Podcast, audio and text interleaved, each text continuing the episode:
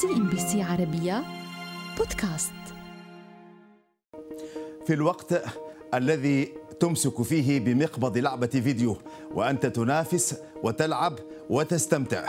هناك في الطرف الآخر من يمسك بجيبك يأخذ ويستلم وأنت تدفع. هذه ألعاب الفيديو تظنها بسيطة كشخوصها. بمختلف النكهات والضروب لكنها ثقيلة في مردودها. تملأ الحسابات والجيوب.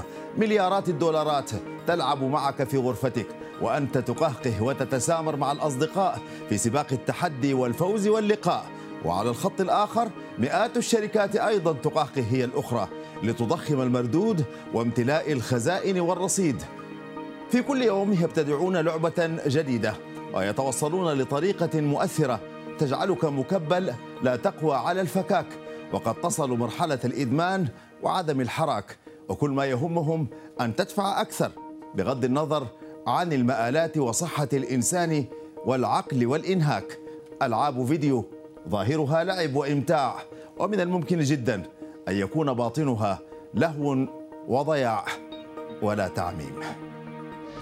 إدمان العصر. الأفيون الروحي لعشاقها صغارا وكبارا.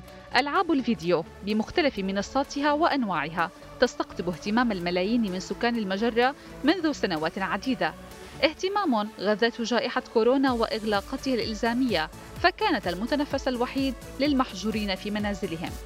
ألعاب الفيديو والتي تتباين فوائد استخدامها فهي وسيلة ترفيه عند مدمنيها البالغ عددهم نحو ثلاثة مليارات لاعب حول العالم.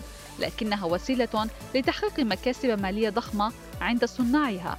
فإيراداتها فاقت 300 مليار دولار على مستوى العالم وباتت تشكل ظاهرة اقتصادية جديدة بالمنطقة العربية. الهوس الكبير بألعاب الفيديو الحديثة العهد جعل منها حلبة صراع جديدة تثير شهية أثرياء العالم لتوسيع هيمنتهم على العالم الافتراضي الجديد. ومجددا عادت المنافسة بين كبرى شركات العالم لكن هذه المرة عبر بوابة الألعاب الإلكترونية. وبصفقة واحدة قد تكون بمثابة الضربة القاضية على صناع هذه الألعاب فجر بيل جيتس مؤسس مايكروسوفت قنبلة العصر باستحواذه على أكتيفيجن في صفقة مدوية بقيمة 69 مليار دولار ترددت صداها في الأسواق وجذبت الأنظار صوب هذا القطاع. صدى الصفقة وصلت تردداتها إلى رئيس البنك الدولي الذي خرج عن صمته وعبر عن استيائه بشأن المبلغ الضخم المعلن عنه مقابل تبرعات بلغت 24 مليار دولار فقط لمساعدة البلدان الأكثر فقرا خلال ثلاث سنوات فيما يهدد الفقر 160 مليون شخص حول العالم. مقارنة تستدعي طرح العديد من التساؤلات أهمها عن كيفية تغير خارطة الاهتمامات حول العالم. ليكتشف الهواة الصغار أن ألعاب الفيديو ليست للترفيه عند الأثرياء. وإنما وسيلة تبرر غايتهم لتضخيم ثرواتهم. أهلا بكم. اذا من جديد مشاهدينا الكرام تحت الضوء ونسلط فيه الضوء اليوم على ألعاب الفيديو والجيمز. آه، وكل هذا العالم ربما المثير شكلا وموضوعا آه، وجيبا أيضا. يعني مليارات الدولارات تضخ. آه، في ذلك أرحب بضيوفي هنا في الاستوديو سيد خليل قاسم مؤسس شركة فومو لاب. وأيضا أرحب بضيفتي أيضا فيكي برايس وهي عضو مجلس الإدارة في مركز الاقتصاد وأبحاث الأعمال سي اي بي ار أهلا وسهلا بك وارحب بضيفي الكريمين. أبدأ بضيفي هنا في الأستوديو. هيا نبدأ اللعبة. سيد خليل. يعني دعنا نتحدث عن هذا العالم الذي أصبح يضخ المليارات. ونصيبه من كعكه التقنيه والتكنولوجيا في العالم كيف تقيمون العاب الفيديو والجيمز وموقعها في هذا العالم So, you know, thank you for having me on the show. Thank you very much Um, for having me on the last show. couple of weeks, you've seen that Microsoft have bought You listened Activision to the guest, you hear him? one of the biggest gaming companies. You've seen that obviously Epic نرى أن هناك الكثير من الألعاب التي تقدر بمليارات الدولارات وشركات تقدر بمليارات الدولارات كأصول والتي تتداول في الوقت الحالي ونرى أن هناك دفع في عالم الألعاب مثل بعض الحالات مثل الجائحة لم تجبر فقط الأجيال الحديثة للولوج إلى الإنترنت ولكن الأجيال القديمة أيضا وبالتالي كان هناك دخول لألعاب الفيديو خطوة بخطوة وشهدنا ذلك في 6 إلى 12 شهرا هناك نموا كبيرا وخلال السنوات القادمة سيكون هناك المزيد وهناك شركة تسمى بانجي والتي لديها ملايين المشاركين وسيكون هناك توسيع لنطاق الألعاب بشكل كبير إذا هذا القطاع أمامه وقت بسيط حتى يصلوا إلى أن يصلوا إلى مستويات عالية ولقد وصل بالفعل إلى 173 مليار دولار وقد تزيد هذه النسبة أيضا. نعم السيدة فيكي برايس في لندن وأنت عضو مجلس الإدارة في مركز الاقتصاد وأبحاث الأعمال. يعني قديما كانت ألعاب الفيديو وال games يعني يتبادر إلى الذهن أن الأطفال المراهقين هم المستهدفين بهذه الألعاب. لكن يبدو الآن أنه لا أحد بمنأى عن ذلك. دعيني أتحدث عن المعايير الأخلاقية. لهذه الألعاب خاصة في ظل ربما يعني إرهاصات واتهامات بأنها من الممكن أن تكون مسببا للعنف وللإدمان وكثير من هذه التفاصيل، هل تخضع لذلك؟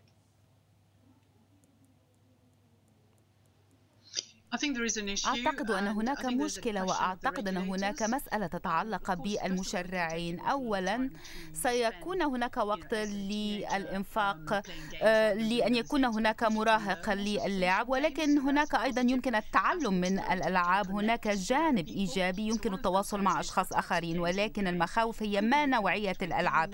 من الذين نتواصل معهم؟ وكيف نلعب؟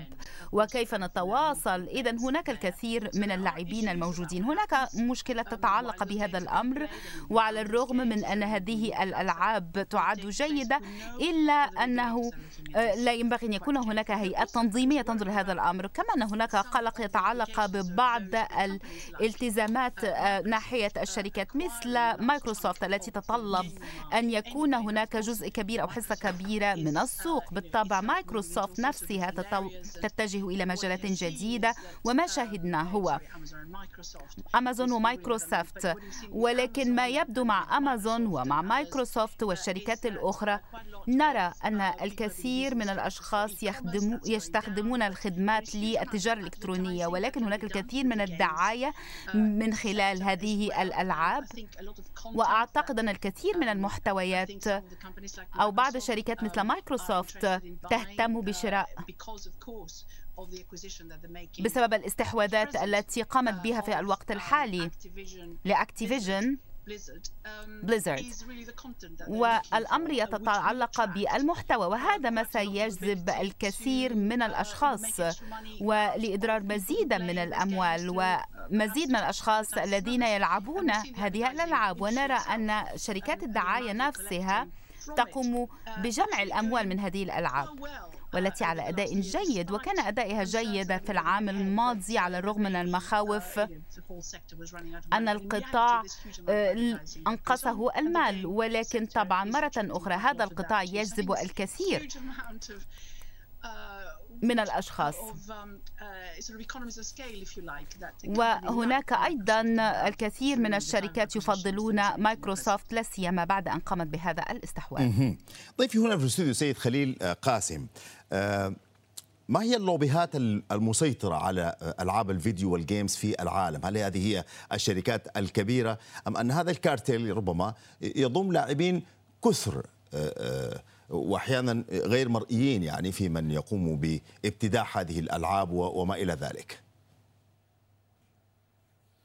Sorry, I didn't, I didn't hear the question. It was quite low. نعم نحن نتساءل عن الشركات المهيمنة المسيطرة على هذه الصناعة وإذا ما كان هناك لاعبين يعني مختفين عن عن المشهد So it's controlling the companies. So mm -hmm. okay.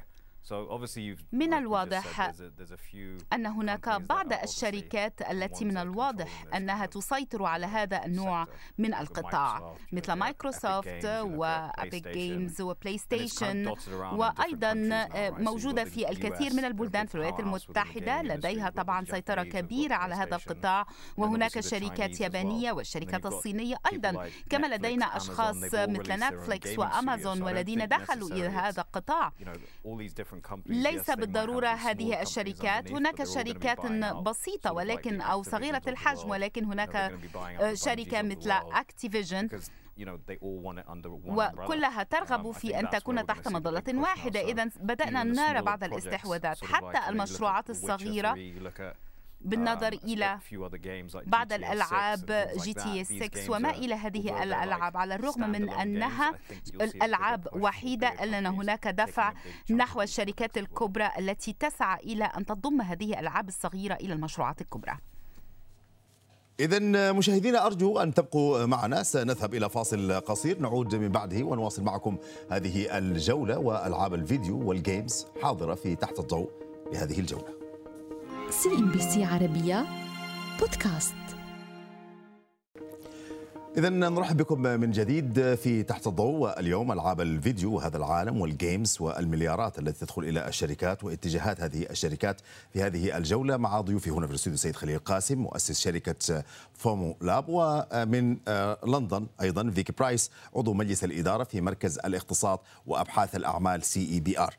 سيدة فيكي في لندن يعني الإحصاءات تشير آه، آه، إلى أن 18 آه، عاما وأكثرهم حوالي 70% من المستخدمين لهذه الألعاب. النساء في أمريكا يشكل حوالي 45 في المئة من المستخدمين. يعني هذه الأعمار إلى أي مدى تتيح لهذه الشركات التوجه يعني بشكل مباشر ربما لهذه الفئات واستهدافها؟ هل نتوقع مزيد من الاستثمارات في ألعاب الفيديو والجيمز؟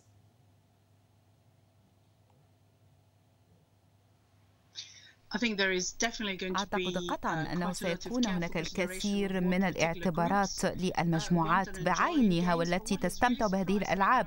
ما يفاجئني عندما أنظر إلى الإحصائيات هو أن النساء يبدو أنهم يلعبون هذه الألعاب مثل الرجال.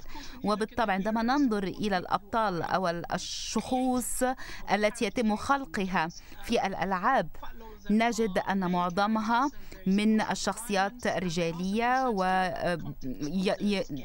وهناك محتويات عنف في هذه الألعاب. هذا أمر. الأمر الآخر الرسالة المرسلة سواء كانت الألعاب نفسها تساعد على خلق هذه النظرة التي تتعلق بالعالم حيث أن الرجال يلعبون دورا محددا والنساء تلعبن دورا محددا. إذا عندما نستهدف الشباب آه، آه، هناك مشكلة. ينبغي وأن يكون هناك جزء آه، يلعبه المنظمون. هل المحتوى مساعد؟ لقد تحدثنا من قبل, عن التعزيزات وفي قطاع الألعاب والذي ينمو بشكل سريع. و والذي يعد هذا القطاع في أيدي بسيطة من الأشخاص. ولكن كيف يدار القطاع؟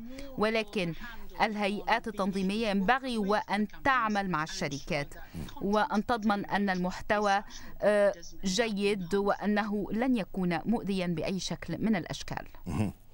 آه، سيد خليل هنا في الاستوديو يعني يبدو أن المنطقة هنا المنطقة العربية أيضا تستثمر آه، في هذا الاتجاه من الألعاب. ونقرأ في الأخبار استثمار للصندوق السيادي السعودي مليار أكثر من مليار دولار في شركات ألعاب يابانية. يعني هذا يقودنا لحجم الاستثمار في المنطقة أيضا والدخول آه، كلاعبين وشركاء آه، آه، في هذه الكعكة العالمية التي تدر المليارات.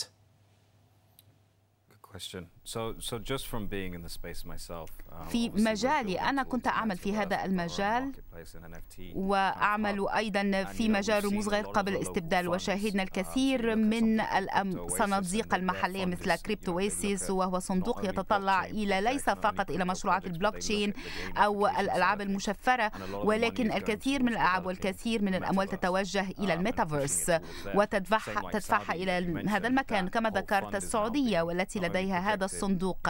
ليس فقط موجه نحو قطاع الألعاب ولكنه يتوجه إلى رموز غير قابلة للاستبدال والميتافيرس وما إلى ذلك. أعتقد أنه خلال أو منذ العام الماضي كان هناك نمو كبيرا في شركات البلوك تشين والتي بدأت في الإمارات وتخضع للتنظيم حتى يبدأ الأشخاص في إقامة شركاتهم.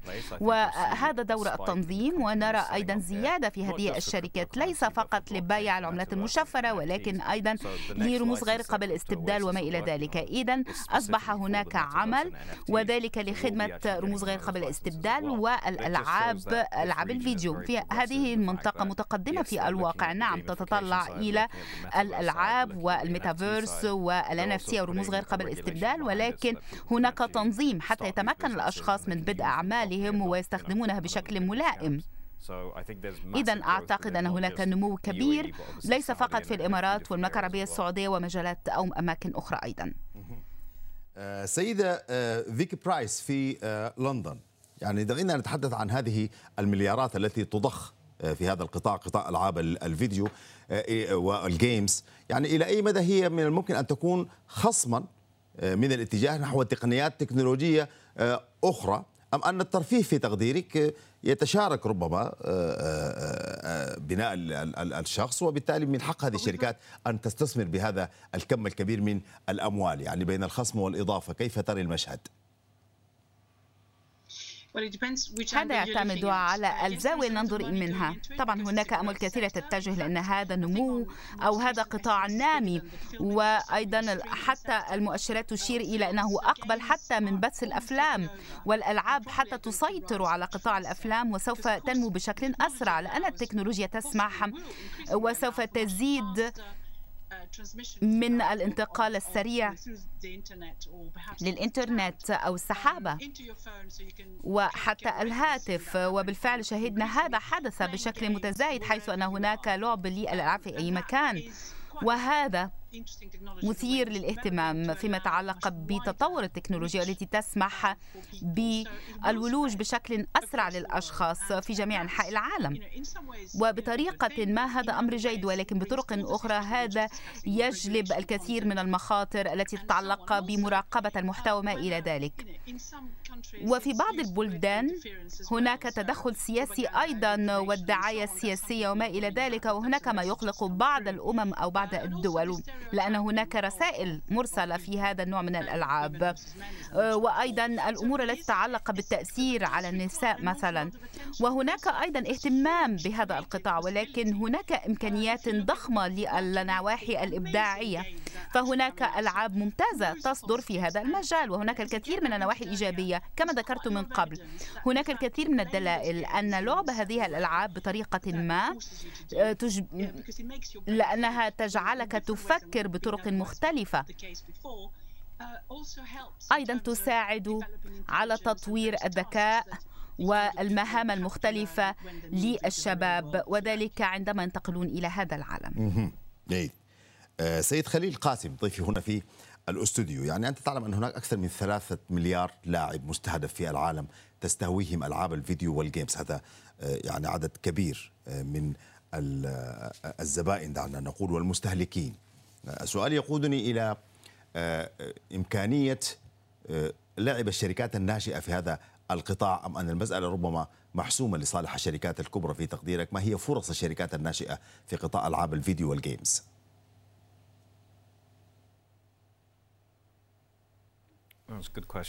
هذا سؤال جيد. كما قلت هناك الكثير من الشركات الكبرى التي تسعى إلى السيطرة وهناك أيضا الكثير من الإمكانيات للشركات الصغيرة للدخول في هذا القطاع وأن تلعب دورا.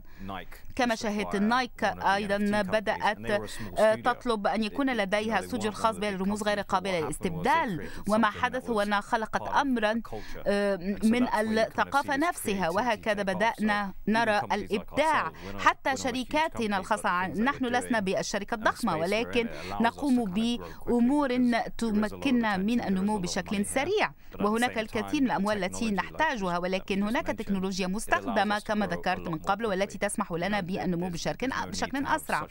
إذا نحتاج إلى الكثير من الفرق. وإذا كان لدينا فريق فإن هناك يمكننا توجه المملكة المتحدة وتايلاند وبلدان المختلفة وهذا أمر جميل فيما يتعلق بهذا القطاع حيث أن هناك تواصل بين أشخاص كثر حول العالم ونحصل على نفس العمل من خلال العمل عن بعد. وأن نتأكد من أن الوقت سيستثمر بطريقة جيدة. إذا هناك إمكانية للشركات الصغرى حتى في هذه المنطقة. لدينا شركات ثلاثة تقوم بالعمل في شركات الكريبتو. وأعتقد أن هذه التراخيص تقدم للشركات الإتاحة لأن تنمو بوتيرة سريعة. جيد. آه، آه، أنتقل إلى فيكي برايس يعني. آه، في دقيقة فيكي برايس أنت تعلمي أن هذه الألعاب هي أفكار بطبيعة الحال. يعني السؤال يقود إلى براءات الاختراع والأبحاث إلى أي مدى لا يحدث هناك نوع من التضارب وهناك تشريعات تنظم هذا الاتجاه. في دقيقة لو تكرمتي.